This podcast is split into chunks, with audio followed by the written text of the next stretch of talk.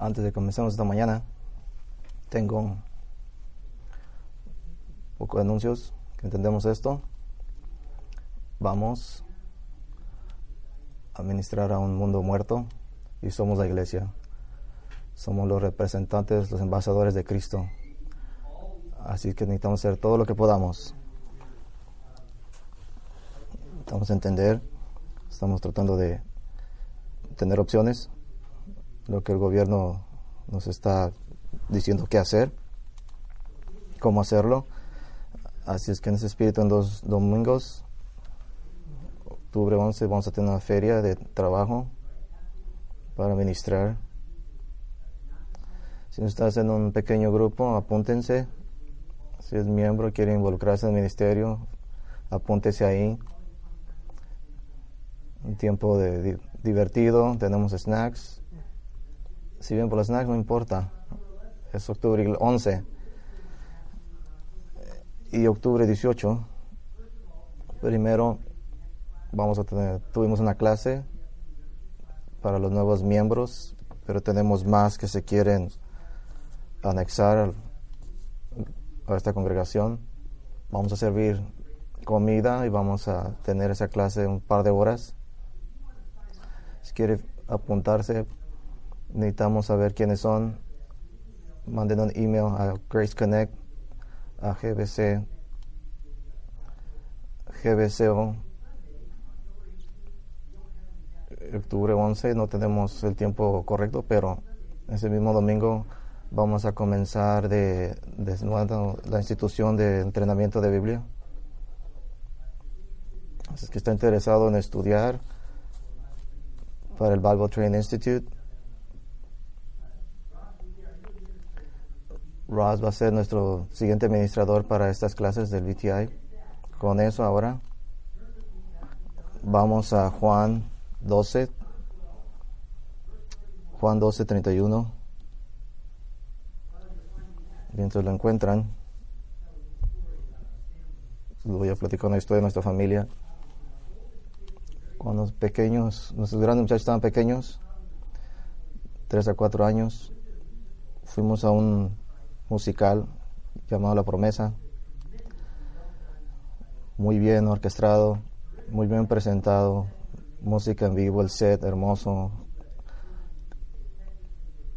hacen en, en Missouri, en Texas, durante el arresto de Jesucristo y el arresto, uno de los que sale es Satanás y está vestido en un traje rojo. Así es que llevamos a los niños para que viéramos la vida de Cristo y fueran impactados. Pero lo que más les impactó fue lo que llamaron el hombre de rojo y no solamente esa noche y ese mes, pero por meses tuvimos varias largas pláticas sobre este hombre de rojo, muy interesados que si era real, cuál era su nombre de este hombre rojo, dónde vive el hombre rojo y lo más importante, ¿sabe él dónde vivimos nosotros? Muchas preguntas Así es que ahora vamos a contestar más preguntas sobre este hombre rojo, el cual no es rojo, pero es nomás para los niños. Pero específicamente empezamos a ver quién es Satanás y vamos a ver cuadro. Vamos a hablar sobre Satanás en este mundo. Le hubiera llamado ¿Qué es lo que hace Satanás en este mundo? Quiero que veamos todo el cuadro de la actividad de Satanás en este mundo. Si es nuevo aquí en Grace, nuestra práctica normal es predicar versículo por versículo, pero es necesario brincar a veces de unos versículos a otros para entender el mensaje. Vamos a usar a Juan 12:31, el cual eh, pone el tono. Juan 12:31 dice, este es el Señor Jesús diciendo, ahora es el juicio de este mundo, el gobernante de este mundo ahora es echado fuera. Cuando Jesús hizo este statement, podemos ver en mensajes anteriores que el gobernante de este mundo es Satanás. Y ese es el enfoque. ¿Qué es lo que Satanás está haciendo en este mundo? Y lo que queremos hacer es pintar este cuadro volando hacia arriba y viendo hacia abajo y vamos a ir bajando, descendiendo. Vamos a poder ver un poquito más según las semanas vayan pasando. Es que lo que quiero hacer es solamente hablar de todos los conceptos. Vamos a volar arriba y vamos a descender. Vamos a comenzar las, los tiempos de redención. Las eras, vamos a poner un fundamento. ¿Qué es lo que está haciendo Satanás en este tiempo? Jesús dijo que Satanás es el gobernante de este mundo. Tenemos que entender que el mundo es usado en diferentes maneras. Una de las maneras que se usa es, habla de la tierra y sus habitantes, que estamos en el mundo, estamos viviendo en este mundo. Y también habla de las instituciones y creencias, sistema, sistema de este mundo. Por ejemplo, la palabra eon griega a veces es traducida en mundo, pero es más acercarse a era, tiempo. Tenemos el mundo, sus habitantes, y tenemos la era, del tiempo. Este tiempo particular. Así que Tito 2 dice, debemos renunciar a la impiedad de los apetitos mundanos y vivamos obviamente en este mundo. En este tiempo. Y el 13 dice, con la expectativa de la esperanza bendita y la manifestación gloriosa del gran Dios y Salvador, nuestro Señor Jesucristo. Nos enseña que en este mundo no es el reino de Dios, es el futuro. Estamos esperando. Hay aspectos del reino de Dios pasando ahorita. Dijo Jesús, mi mundo no es de este mundo, no está en este mundo. Así es que no tomamos como iglesia las cosas de este mundo como fundamento. Así es que el apóstol Pablo habla de este, de este momento, en este tiempo, que es el que hubo antes y hay después. Así que lo que me gustaría hacer es enfocarnos en, en esos tiempos. Hay un marcador de tiempo, una señal, que cada señal ha terminado. Y esa señal se lo diré en un momento. Vamos a caminar sobre ellas. Puse algunos títulos, no son particularmente lo que deben de ser, pero para comprenderlos. Vamos a llamar la era de la, la era perfecta sin pecado, Adán y Eva. Cuando Adán y Eva en el jardín, ellos tenían comunión perfecta con Dios, caminaban con Dios en el jardín, estaban con Él en perfecta adoración, perfecta comunicación. No había enfermedad, no había nada pero luego tenemos la caída, causa del pecado, ya es la nueva era. Y vamos a llamarla tiempo de la caída, tiempo de la caída, la conciencia. Esto comienza en Génesis 4 con el asesinato Caín matando a Abel. Fue sentenciado a, a en el mundo y que nadie podía tomar venganza de, a causa de eso. Así es que le puso un tipo de marca para que nadie le hiciera daño como indicación de que no le hicieran daño. ¿Qué es lo que Dios estaba haciendo? Estaba trabajando en este tiempo a través de la conciencia del ser humano para restringirles del pecado. Usando la conciencia del ser humano al ver la marca, se detuvieran, pero sabemos la historia que el hombre no se sujetaba a ello. La siguiente era es el gobierno humano y los patriarcas la era del gobierno humano y los patriarcas. Tiempo de los patriarcas, Génesis 9. Dios instituyó gobierno a través del hombre. Todo el hombre que derrame sangre será demandada de él. Y eso es el trabajo del gobierno. Asegurarse de derramar la sangre de los malos, aquellos que quiebren la ley. Ahora también vemos de Abraham y Isaac y Jacob. Tenemos el tiempo del gobierno y el tiempo de los patriarcas. Y lo vamos a movernos a la ley de Moisés, tiempo de la ley de Moisés. Esto es Israel. En el monte Sinaí, Dios hizo un pacto para formar el reino de Israel. A ellos se les dieron la responsabilidad. Según Éxodo 19, un reino de sacerdotes para que el mundo le conociera a Dios a través de ellos. Este pacto fue en la ley de Moisés y duraría y terminaría cuando el Mesías apareciera, cuando Jesucristo apareciera. Y luego vamos al tiempo de la iglesia, porque estamos en ello, es el tiempo de nosotros. A causa de Cristo, gentiles de todo el mundo han venido a la fe en Cristo a través de Jesús y por Jesús. Y ahora movemos a la era del tiempo de la mesiánica. Esto es cuando Jesús regresa a la tierra, pone su reino, Revelación 20, por mil años dice. Y luego tenemos a la final era. Esta es la nueva tierra, nuevos cielos, sin pecado. Es cuando regresamos de nuevo a todo nuevo, todo renovado. Revelación 21, versículo 3 dice, habla de esta, oye una voz del trono. Él morará con los hombres y ellos serán su gente y Él será su Dios él limpiará toda lágrima y no habrá más muerte. Y nada de lágrimas, ni dolor, ni muerte, porque las cosas pasadas han pasado. Porque llamamos tiempo de la redención. Comenzamos sin pecado y vamos a terminar sin pecado. Dios va a redimir todo lo que comenzó y lo va a traer de nuevo. Es historia redentiva. ¿Cómo sabemos cuando una termina y la otra comienza? Les dije que les iba a decir, aquí está. Cada era termina con muerte y desastre.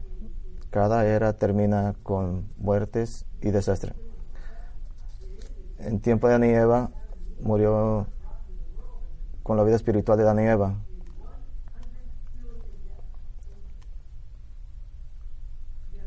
Tenemos la era de la conciencia. ¿Cómo terminó?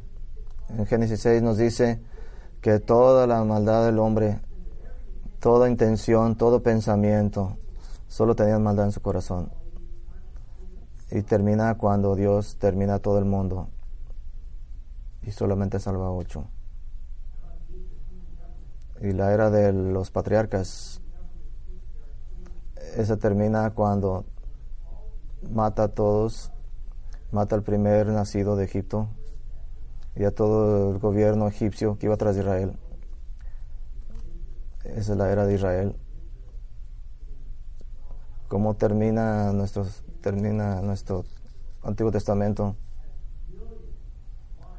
Millones mueren de los babilonios. Unos son llevados como esclavos, otros son muertos. Millones de ellos. Causa la rebelión en contra de Dios. Así es que termina con la peor muerte la ley de Moisés, con las palabras de Dios. Y tenemos 400 años de silencio de parte de Dios. No habla. Y claro, en ese tiempo, el Señor Jesús es nacido en este mundo y vive, su vida perfecta y muere en la cruz, resucita y asciende al cielo, manda al Espíritu Santo que le da principio a la iglesia, al cuerpo de Cristo, tiempo de la era de la iglesia. La iglesia va a terminar con removiendo todo el cuerpo y siete años de destrucción en este mundo. Daniel 12 dice, será tiempo de aflicción cual nunca ha habido desde los días de la antigüedad. Jesús regresará. Eso nos trae a la era mesiánica. ¿Cómo va a terminar la era mesiánica después de mil años? termina cuando Satanás es soltado y crea una rebelión en contra de todos, contra Jesús y su ciudad. Y el Señor Jesús los elimina a todos. Y luego entramos los nuevos cielos, nueva tierra. El trono blanco ya estaba impuesto. Y ahora tenemos la era final. Y esta nunca terminará. Todas terminaron con muerte, pero esta nunca terminará. Porque la muerte no existirá más y será para siempre la era de sin pecado. Así es que mientras sobrevolamos todas estas cosas, vamos a enfocar en esta era presente. Vamos a bajar un poco. Vamos a preparar para ver qué es lo que está haciendo Satán en este mundo. Así es que el Señor Jesús, al final de la gran comisión, nos dice que vayamos a todo el mundo y hagamos discípulos, bautizándose en nombre del Padre, el Hijo y el Espíritu Santo. Así que estoy con ustedes hasta el tiempo final, hasta la era final. Estaría con ellos. Así es que les quiero enseñar cómo Él define este tiempo. Vamos a Mateo 13. Mateo 13, es el cuadro más grande. ¿Qué es que hace este tiempo único? Aquí está. Es que hay dos, dos tipos de personas. Hay dos tipos de clases de personas. Dos clases de personas, dos tipos, con dos destinos diferentes. Y todas las parábolas que Jesús eh, nos dice en Mateo 13, tenemos la parábola del sembrador en el versículo 3. Y él les dijo muchas cosas en parábolas. Un sembrador suele sembrar. Y cómo sembró. Y los pájaros comieron la semilla. Otras cayeron en pedregales y no tenían profundidad, pero al levantarse el sol se marchitó, se secó porque no tienen raíz. Otras cayeron en espinos, pero otras cayó en tierra fértil y produjo frutos 100, 70 y 30. El que tenga oídos para oír, entienda. ¿Cuál es el punto de esta parábola? Cambia la página y Jesús te lo explica. Cristo es el sembrador, la semilla es el Evangelio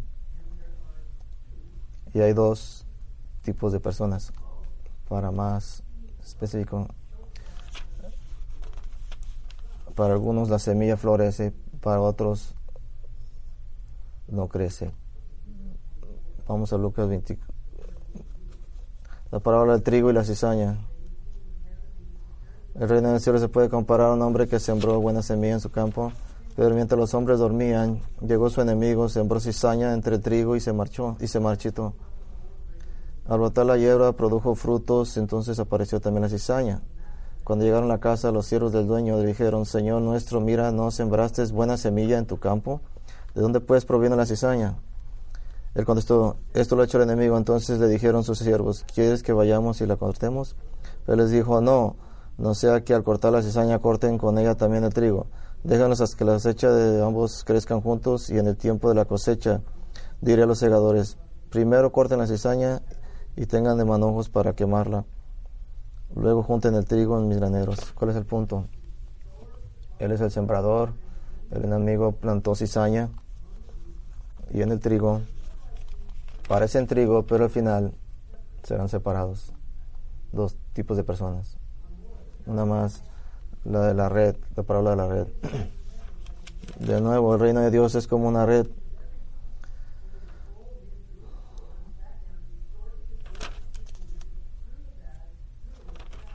Así es que al juntarlos, después los separan y tiran los malos. Así es que al final serán separados. muchos llorarán y gruñarán los dientes. Ha notado que en esas tres parábolas Jesús desarrolla la teología de dos tipos de personas. Creyentes y no creyentes crecerán juntos en este tiempo, pero habrá una separación al final de la era. Y la de la red, también habrá una separación al final donde unos serán para vida y otros para muerte. Así es que podemos sumar todo, toda la sección con el versículo 40. Por tanto, así como la cizaña es cortada para quemarla en fuego, así será en el fin del mundo. El Hijo del Hombre mandará a los ángeles y escogerán de su reino a todos los que han sido tropiezo y a todos los que han iniquidad y los arrojarán al horno de fuego. Allí será y el crujir de dientes, entonces el justo resplandecerá como el sol. El que tenga oídos para oír, entienda.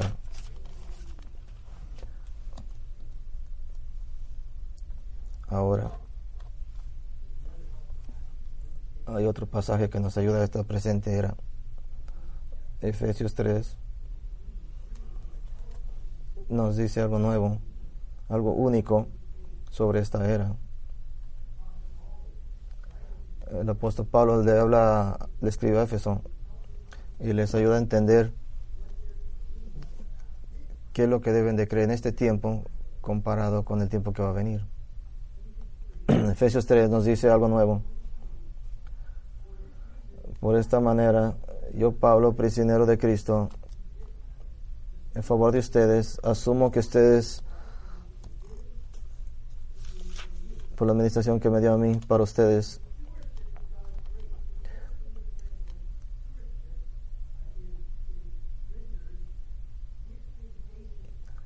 esta dispensación, dice Pablo,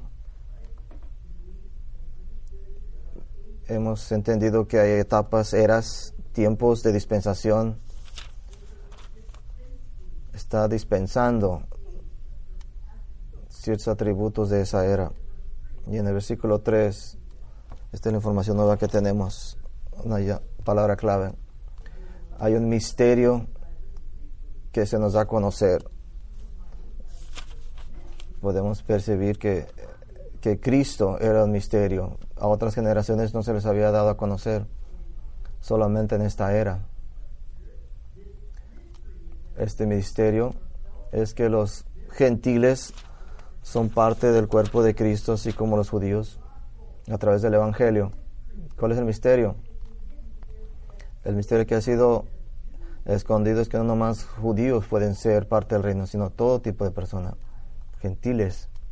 Ahora, sí, en el, en el Antiguo Testamento un gentil podía ejercer fe. ¿Cómo lo podías hacer? Te tenías que ser judío. Es la única manera. Pero en este tiempo, el tiempo de la iglesia, no era conocido en el Antiguo Testamento, estaba, estaba escondido en el misterio. Según el Antiguo Testamento, lo que siguiente iba a pasar en la era redentiva era la venida de Cristo, la venida del Mesías, el regreso del Mesías. Es como lo entendemos ahora porque ya lo hemos estudiado. Antes eran pruebas, tribulaciones y esperar, tribulaciones y esperar. Así es que estamos ahora aquí y hay una era pasando en medio de los dos. Es el misterio. Pablo dice en Romanos aquel que les da la fuerza de acuerdo al Evangelio y el predicar a Cristo Jesús según la revelación del misterio que fue mantenido en secreto. Esta era centrada en el, en el reinado de Dios, aunque ahorita no está pasando. Esto está centrado ahorita en la cruz y traer nuevos ciudadanos al reino de Dios. Ahora a través de todo esto podemos ver la relación de Dios con los que son salvos. ¿Cuál es la relación de los que no son salvos a Satanás? Les quiero dar un poco de ideas. ¿Cuál es la relación de los no salvos a Satanás? Primero, Satanás está escondido de los humanos y sus propósitos, de todos los no creyentes es un engañador, un impostor. Te voy un ejemplo. Hemos entendido que brujería y todas estas cosas, pero ha notado, nunca han traído mucha atracción esas cosas. Llegan y luego se van, porque esa no es su táctica primaria. No viene al frente descubriéndose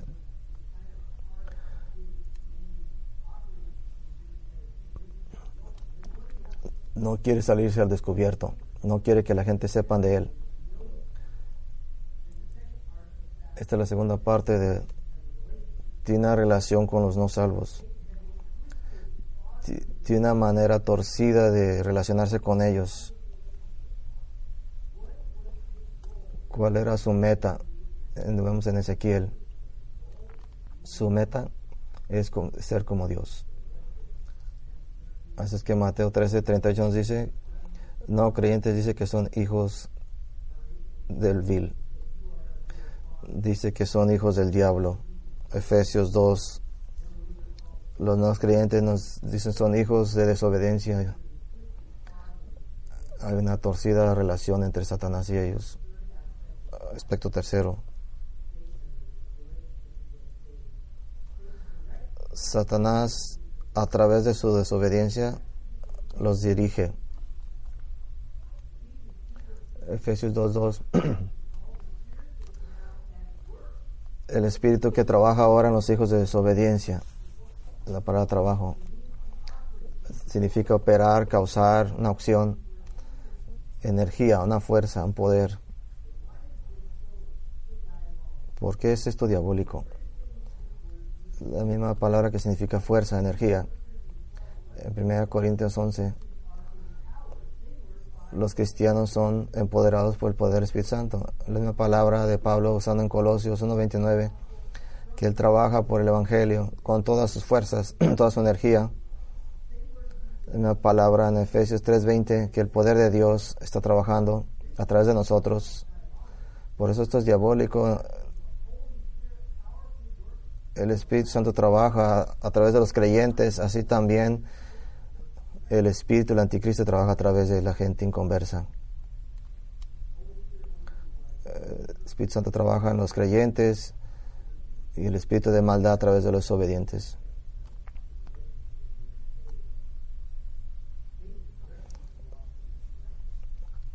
Satanás es agresivo a través del mundo. Juan 5, 19 nos dice que somos de Dios, un tipo de persona y la otra persona, y que todo el, todo el mundo está a cargo del maligno. Mismo concepto. Se usa muchas docenas de veces hablando de los cristianos en Cristo. Y entendemos la riqueza, estamos en compás protegidos por Cristo, estamos en la voluntad de Dios, estamos bautizados en las aguas del Espíritu Santo, estamos en Cristo, pero la misma palabra, el mismo concepto es usado para decir que el mundo está en Satanás, en su influencia, en todo lo que él representa, en la inspiración de las maldades de sus hijos. Una segunda observación, y todo el mundo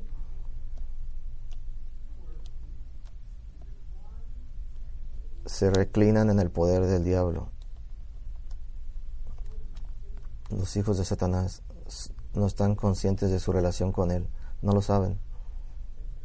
Segunda Corintios 4:4 El Dios de este mundo los ha engañado, manteniéndolos para no poder ver la luz del Evangelio. Por eso, eso usted los ve en todos, en el público, en televisión, viles y se creen justos por sí solos y no saben que están siendo dirigidos por este espíritu de maldad. Esta condición es el resultado del poder de Satanás sobre ellos.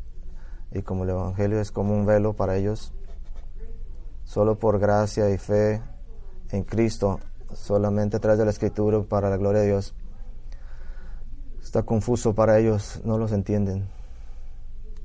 Está encadenado. Todo lo que tienes que hacer es cambiar el evangelio un poco. ¿Y qué dijo, qué dijo Pablo? Iba a ser un evangelio diferente y es, no es el evangelio, tantito que lo cambies. Así es que su trabajo es endurecer su corazón. Así es que nadie puede decir que no es mi fa, no es mi culpa que no sea salvo, es culpa de Satanás. Alienados de la luz de Dios a causa de la ignorancia de su corazón, por la dureza de sus corazones. Sí, Satanás tal vez los cegó, pero ellos van a pagar el precio de sus acciones.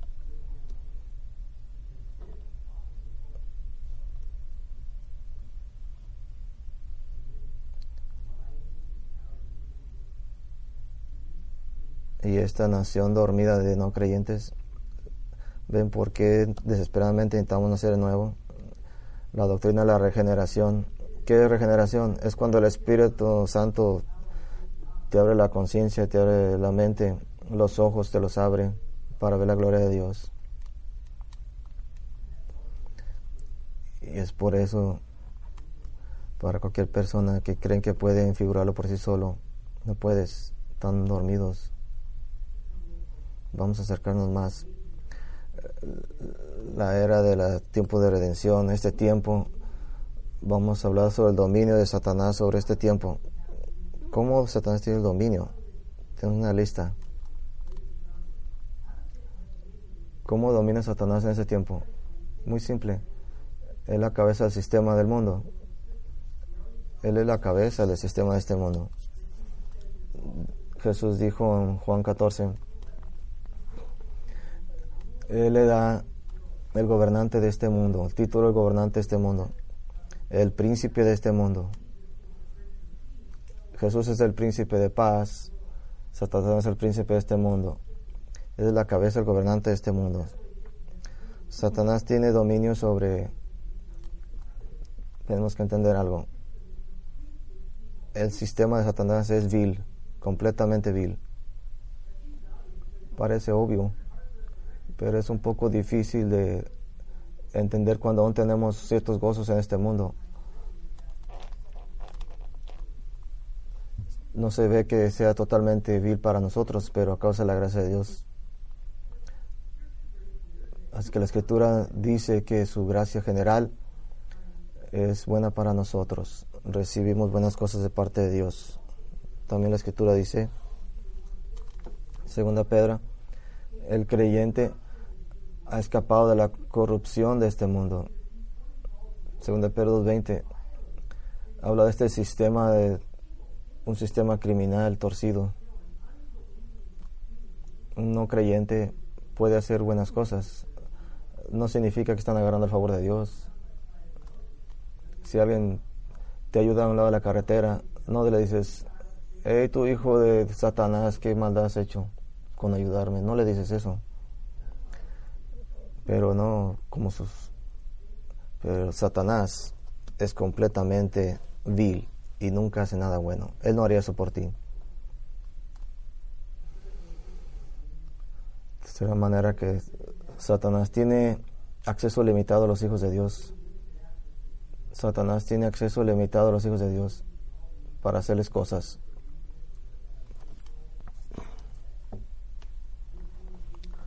Lucas 21.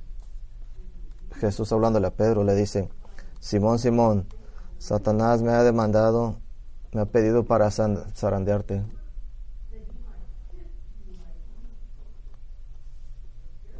Eso me asustó a mí cuando yo leí eso. Pero he orado que tu fe no falle. Así es que Satanás tiene acceso limitado hacia los hijos de Dios.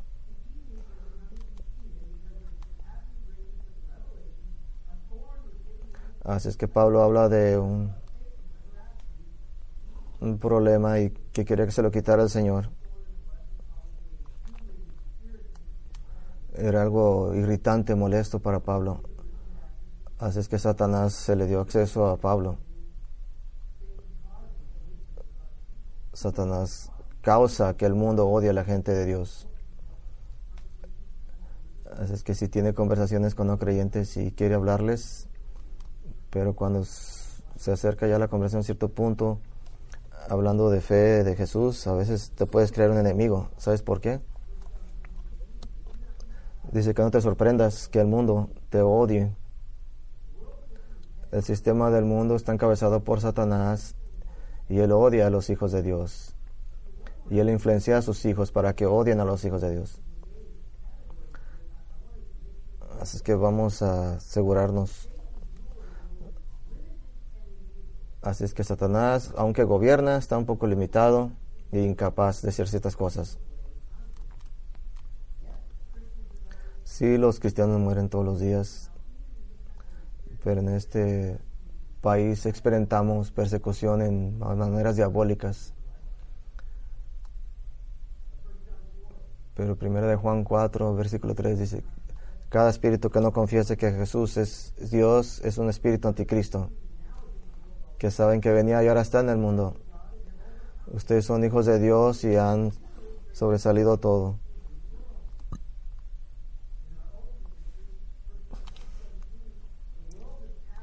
El mundo pasa y todos sus deseos, pero aquel que hace la voluntad de Dios permanece para siempre. Así es que el reinado de Satanás está limitado y terminará. Y está limitado también sobre los hijos de Dios. Pero si tiene Satanás dominio, tiene poder. Así que vamos acercándonos. Quiero ser más específico. Esto es lo que la Biblia enseña. Satanás está igual que, que, un arcángel. El poder de Satanás es igual que el arcángel, por ejemplo, Miguel.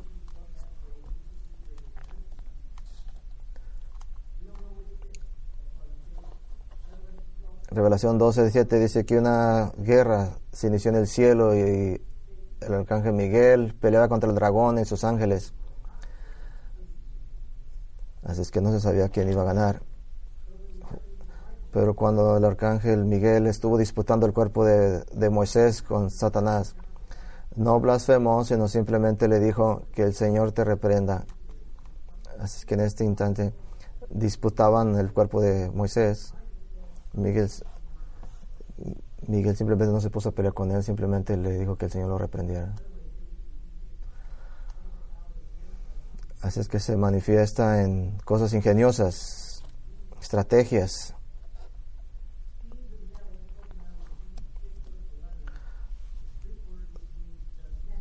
Así es que usa métodos. Satanás usa métodos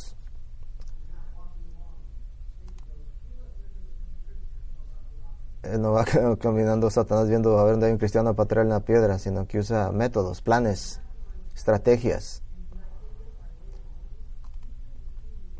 Él ha estado engañando por miles de años. Así es que ¿cuánto has aprendido tú de cómo pelear contra Satanás? ¿Un año? ¿Diez años? Él tiene miles de años haciendo esto. Tú vas a perder si peleas en contra de él directamente. Es tan estratégico que Revelación 13 dice que a través de la gran tribulación, Él convencerá a todo el mundo para que lo adoren por 42 meses.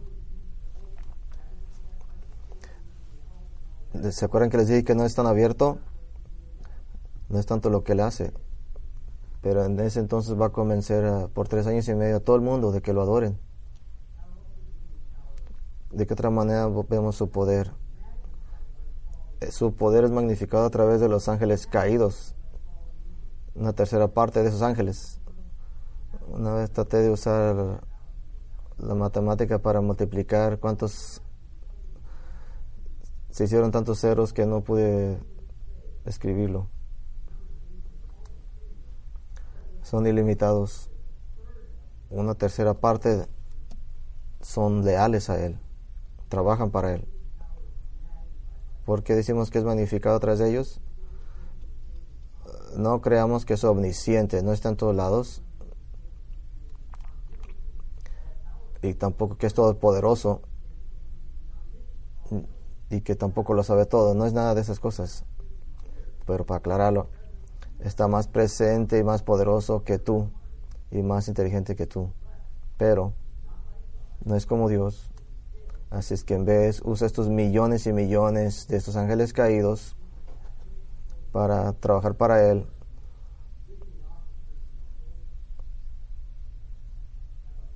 ¿Y qué tal esto? Satanás tiene el poder de muerte. Tiene el poder de muerte. ¿Cómo sabemos? Él es el Dios de este mundo. ¿Cuántos han vencido la muerte? No más uno, solamente Jesucristo. Todos los demás han perdido. Ese es el dominio de Él dice que Satanás es el que tiene el, dominio sobre la muerte. Tiene el poder de engañar. Él puede engañar, él engañó a Eva. Su truco. Él dice que él engañó a todo el mundo. Y escuchen. Así es que no estar de acuerdo en algo eso es bueno, pero cuando todo el mundo está de acuerdo en algo, tenga cuidado. No importa qué tan bueno suene. Es una estrategia de Satanás, conoce que todo el mundo esté de acuerdo. Tiene el poder de perseguir a la gente de Dios, hacer persecución en contra de los hijos de Dios. en Esmirna, en la iglesia, Jesús les dice, no teman por lo que van a sufrir. El diablo los va a tirar a algunos de ustedes en la cárcel por 10 días para que sean probados. Él puede morar en ciudades, naciones. Él le dijo a Pérgamo, a la iglesia de Pérgamo, su ciudad es donde el trono de Satanás estaba. Pérgamo es griego para San Francisco, el centro de la maldad, ciudad controlada totalmente por Satanás. Y Daniel 10:13, el ángel le dijo que lo tuvo 21 días al ángel detenido, el príncipe de Persia, el espíritu encabezado, el que dirigía. Así es que tiene poder. Su poder en este mundo es muy grande, pero vamos a ser claros. Tal vez sea igual que el del arcángel Miguel, pero el poder del Espíritu Santo es mayor que el de Satanás. El Espíritu Santo mora en los hijos de Dios. Así que mismo Señor Jesús, que venció la tentación y en la cruz, lo va a tirar a él mismo al agua de fuego. Y ese es el Espíritu que mora en los hijos de Dios. Tal vez se manifieste el poder de Satanás en estrategias magníficas. Nosotros tenemos la mente de Cristo. Tenemos la palabra de Dios. Hebreos 4 nos dice, es como una espada de dos filos que discierne todos los pensamientos Así que cualquier cosa que Satanás trate de hacerte daño, tú puedes discernirlo. Puede ser magnificado por los ángeles caídos, el poder de Satanás. Pero en Mateo Jesús dice que, que Él ha preparado el fuego para Él y sus ángeles. Satanás puede tener poder de la muerte, pero Cristo ha protegido a los cristianos la muerte ha sido consumada. ¿Dónde está tu aguijón? Dice el Señor Jesús.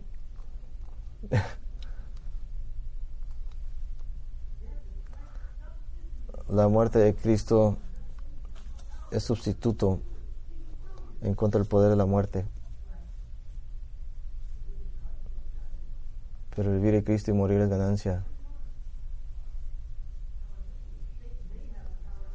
tal vez tenga el Satanás el poder de engañar, pero Jesús ha expuesto a Satanás. Así que no estamos, somos ignorantes de sus estrategias. Es un genio, un maestro, Satanás, practicando por miles de años. Y podemos escribirlas aún.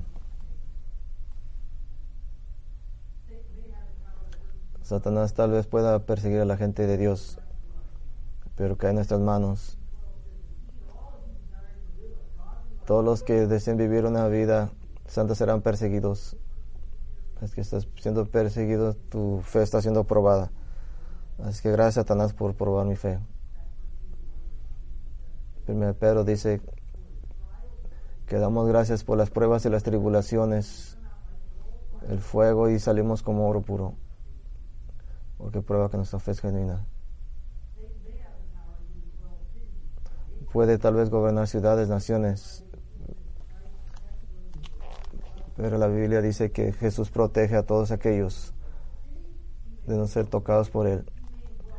Puede gobernar todo el mundo, Satanás, pero nunca puede morar en ti, jamás. Aquel que está en ti es más grande, dice la palabra. Jesús en Marco 3, nadie puede entrar a la casa de un hombre fuerte y tomarle sus cosas. Lo que Jesús está diciendo,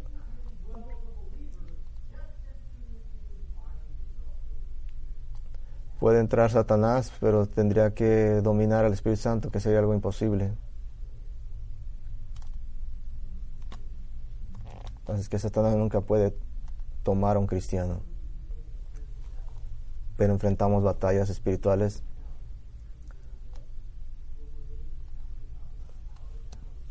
Vamos a hablar sobre la batalla en estos tiempos.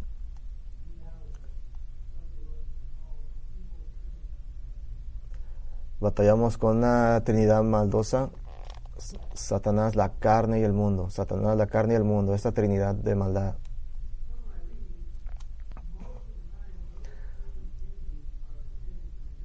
La mayoría del tiempo dicen que batallamos el mundo, la carne y el último Satanás.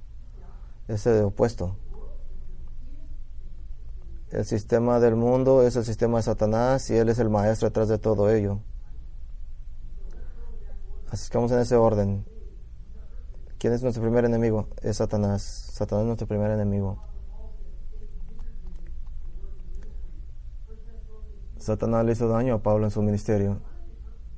Queríamos venir a ustedes, dice Pablo. Pero Satanás no nos permitió. No sabemos cómo Pablo sabía eso, pero asumimos que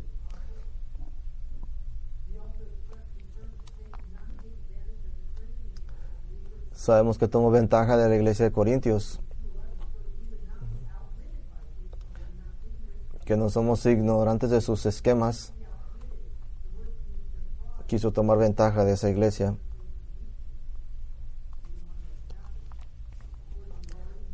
Hemos mencionado la, la necesidad de la armadura de Dios, Efesios 6, para poder resistir los esquemas de los dardos de Satanás. Así es que, ¿cómo podemos hacerle? Por definición, si está siendo engañada, tú no lo puedes saber. Solamente a través de la verdad, a través de la palabra. Empezando por cinco segundos, cinco minutos, cinco horas, cinco semanas, cinco años, cinco décadas, hasta los últimos cinco minutos de tu vida en la palabra. Así es como puedes protegerte. Hay un segundo enemigo que Satanás usa, es la carne. El Nuevo Testamento habla de la capacidad de los cristianos hacia el pecado. Romanos 7, que nada, nada bueno mora en mí, en mi carne. Tengo el deseo de hacer lo correcto, pero no tengo el poder de poderlo hacerlo. Tenemos dos naturalezas. La naturaleza caída, gracias a Adán, y luego tenemos la nueva en salvación. Tenemos la mente de Cristo. Dice que en Galatas los deseos de la carne están en contra del espíritu y los deseos del espíritu en contra de la carne. Es que están opuestos tratando de mantenerte a hacer lo correcto y lo justo.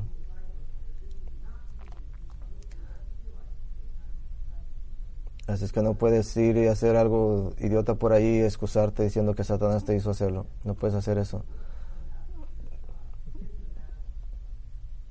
Tomas decisiones irresponsables, así es que gana la batalla. ¿Cómo actúa a de tu carne?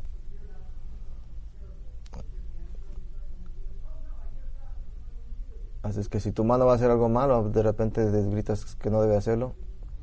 Eh, pones situaciones enfrente de ti que Solamente te tiene que estar vigilando unos años y, sé, y sabe exactamente cómo, cuáles son tus debilidades cómo atacarte. Y sabe cómo agarrarte, cómo hacerte caer. Me acuerdo de un pastor que predicaba a esposas y decía que si no amabas a tu esposa, eh, Satanás sabía de un hombre que podía hacerlo. Así es que sabe las debilidades de todo el mundo y espera que caigas en la trampa y te atrapa.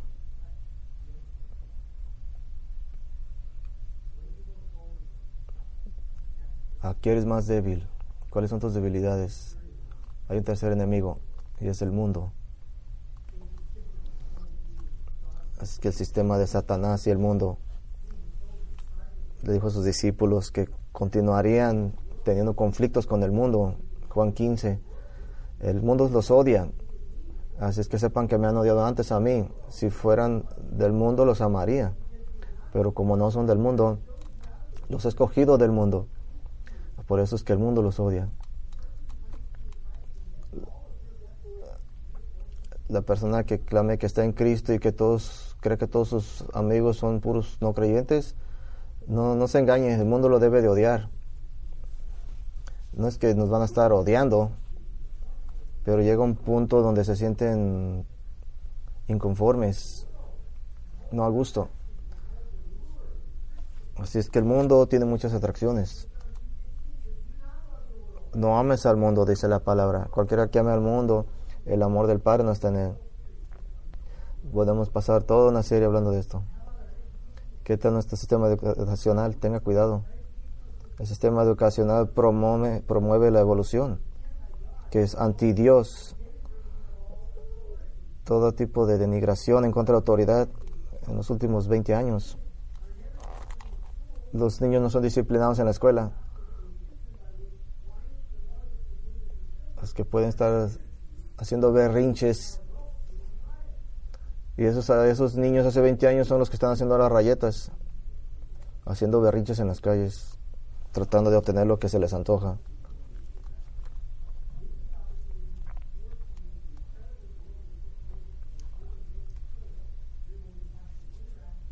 A veces en ciertas negociaciones para hacer una venta vas a tener que estar introduciéndote en situaciones difíciles, forzándote a hacer más ventas, a tratar de ganar ganancias y todo para nada. Y el mundo del entretenimiento, donde muchos cristianos a veces participan sin discernimiento y no saben qué es lo que le está pasando por la mente. Así que si todos sus sistemas de entretenimiento son los mismos que el mundo, ¿cuál es la diferencia? Que el mundo de la, de la moda cada año, especialmente en Estados Unidos, tenemos este gancho en la boca que compremos todo lo que todos los demás están comprando, aunque viole la palabra de Dios como criamos a nuestros hijos. Cada que el mundo hace una, escoge algo para ti por presión de la cultura y tú dices, ah, bueno, el mundo sabe lo que hace. Eso es lo que sus amigos hacen y tú dejas que hagan tus hijos lo mismo. Si estás siendo padre y estás en contra del mundo, haces que van a ser llamados unos raros, Así es que si estás viviendo igual que los demás, algo está mal.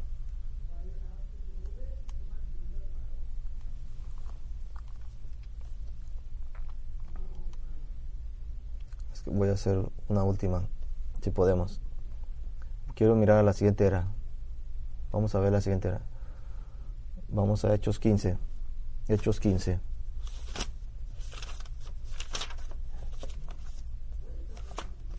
¿Qué es el propósito de esta era? En el que estamos es llamar a la gente del mundo que sea en la iglesia, en la asamblea. Somos la congregación de Cristo. Diferente de Israel, pero relacionados. Somos la congregación de Cristo. Hechos 15. Hechos 15, 13. Después de que ellos guardaran su silencio, Jacobo se levantó y dijo, varones hermanos nuestros, escúchenme. Simón les ha narrado de la manera en que Dios comenzó a escoger de entre los gentiles un pueblo para su nombre. Esto era nuevo para ellos. Dios estaba creando gente para él, de aquellos que no eran judíos. ¿Qué pasó después? Es el tiempo en el que estamos ahora, versículo 15. Y con esto coinciden las palabras de los profetas. Como está escrito, después de esto, después de esto volveré y levantaré el tabernáculo de David que está caído y reedificaré lo que de él está caído y lo levantaré. ¿Qué pasa ahora? Después de esto volveré. Regresar a Cristo para restaurar a Israel. Y en el versículo 17 para que el resto de los hombres busquen a Yahweh y todos los gentiles que son llamados por mi nombre, dice Yahweh que hace todas estas cosas. ¿Cuál es el propósito de restaurar a Israel? Predicar al Mesías a todo el mundo. Que en este reino, aquellos que sobreviven la gran tribulación, tendrán hijos estos hijos por mil años serán, deben de alabar a Jesús.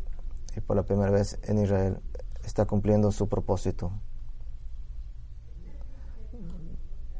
Pero no puede pasar la siguiente era hasta que no pase algo malo. Tenemos una fotografía profética. Salmo 2. El Señor me ha dicho, dice la palabra, haré una nación, tu heredad, toda tu posición. Quebrarás todas las naciones en pedazos como barro. Esta era no puede ser la era del Mesías porque la gente sigue haciendo lo que quiere. Y el rey todavía no está aquí. ¿Qué tal la siguiente era? ¿Cómo, podemos ver la siguiente era?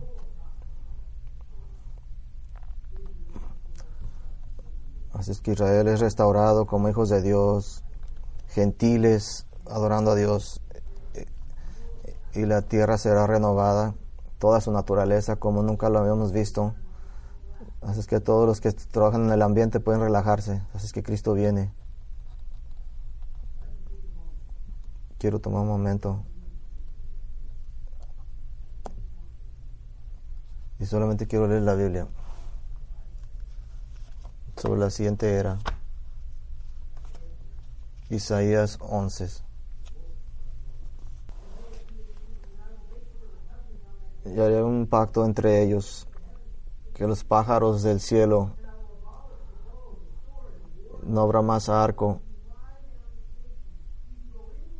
descansarán en el pasto, habrá seguridad. Y en ese día las montañas derramarán vino. Vendrán fuentes de agua. Prosperidad habrá en ese tiempo. Todo el mundo. Zacarías 2. Cantarán, oh hijas de Dios, hijas de Sión. Vengo y moraré entre ustedes. Y muchas naciones se juntarán con el Señor. Serán mi gente y moraré entre ustedes. Ustedes sabrán que Dios está con ustedes. Habla sobre Israel siendo preeminente, dice Dios, en esos días, diez hombres de cada nación. Vamos contigo para adorar a Dios, porque sabemos que Dios está contigo. Estén contentos y gócense todo lo que he creado, que he creado Israel para hacer gozo, que estén en contentamiento y me regocijaré en Israel. No más lágrimas, ni el llorar, ni el quejar. Ningún infante vivirá solamente por unos días, vivirán años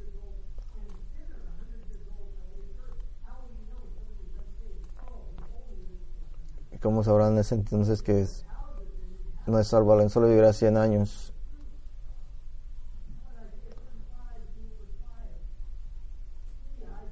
Y los ojos del ciego serán abiertos y los sordos oirán.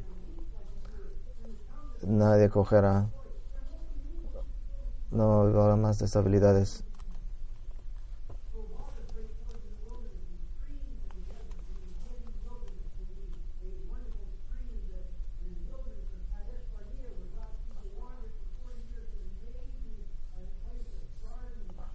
habrá jardines, belleza, todo el Sahara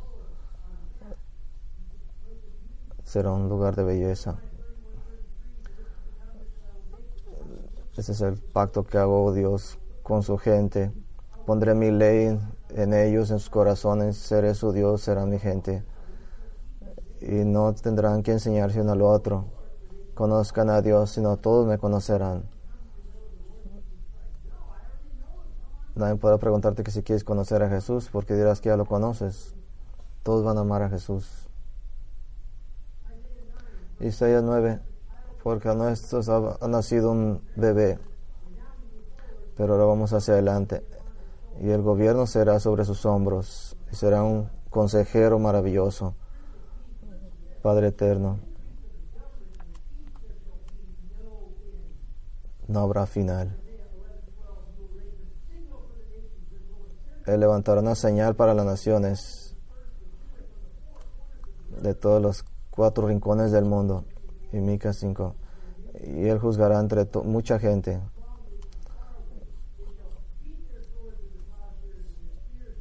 Él gobernará con espada. No levantarán espada contra espada naciones. No habrá guerras. Y se sentarán en sus viñas. Y nadie les creará temor.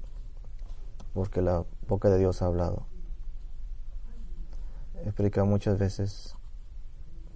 Habrá un día que no será necesario. Que hace todo esto posible en la entera que hace esta prosperidad en que todo el mundo está en la viña, debajo de los árboles, donde no se están peleando las naciones, donde vienen a adorar a Dios. Y cuando alguien se sale un poquito, el Señor los juzga inmediatamente para que haya paz. Y todo el mundo conoce a Cristo. Y puedes mandar al niño a jugar con víboras y leones si no le harán daño. Y donde quiera que vayas está maravilloso, hermoso y no falta nada, está hermoso. La maleza y todo. ¿Qué hizo todo esto posible? ¿Qué hará todo eso posible? Revelación 20. Lo vio un ángel bajando del cielo. En su mano una llave y ató al dragón, el cual es el diablo Satanás, y lo amarró por mil años. Y lo tiró en el abismo y lo selló para que no pueda engañar a las naciones no más. Así es que el hombre de rojo se va para abajo. Eso es lo que hace posible. Y nunca hemos experimentado eso. Vamos a buscar alrededor y decir, un lugar sin Satanás es increíble. Esto es, es el reino de mi Padre. Así que no estamos todavía ahí. Así que estamos todavía aquí. ¿Qué hacemos mientras? Dos cosas. Primero, si no sabe a Jesús, si no conoce a Jesús, no va a experimentar eso. No lo va a experimentar. Usted va a estar encerrado hasta que sea soltado y enfrentar el, el juicio del trono blanco. Habrán los libros, abrirán los libros y, y leer cada pecado, cada pensamiento, cada palabra, cada intención, cada acción. No tendrá la oportunidad de defenderse. No podrá decir yo hice esto y hice lo otro. Usted será silenciado ante un Dios. No podrá decir nada hasta que Él lo tome y lo aviente con su cuerpo físico al agua de fuego por siempre. Así que experimentar el reino de Dios, necesita ser ciudadano del reino de Dios, porque para entonces será muy tarde. Es lo primero que tiene que hacer. Si ya conoce a Cristo, ¿qué hace mientras? Santiago 4 nos dice, sométanse a Dios, resistan al diablo, y él huirá de vosotros. Sométanse a Dios, esto quebrantándote, confesión, humillación. Si crees que eres humilde y tu cara en el suelo y rogarle a Dios. Estudiar la palabra intensamente. Y tercero, estar en oración. Someterte a Dios. La segunda parte, resistir al diablo. Esto significa oponerte, hacer lo opuesto a él lo que el diablo quiera que hagas, hagas lo contrario. Porque eso es difícil. Porque lo que el diablo quiere que hagas es lo que tú quieres hacer. Es que tienes que hacer lo opuesto. Sométete a Dios y resistir al diablo. qué pasa? Y él huirá de vosotros.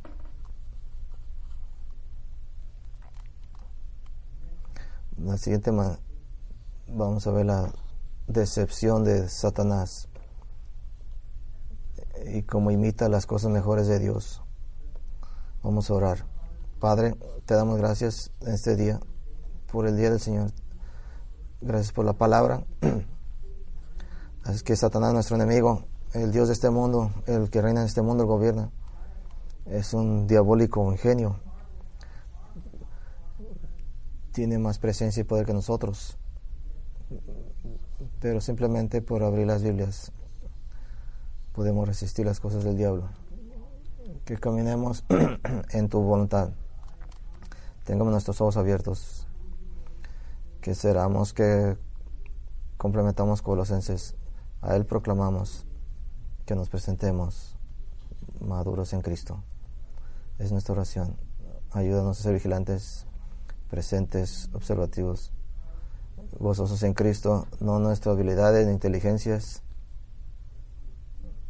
pero lo que dice Proverbios 3 nos dice, confiar en Dios en todo corazón y no en nuestro propio entender. Y hacer todas las cosas a tu manera.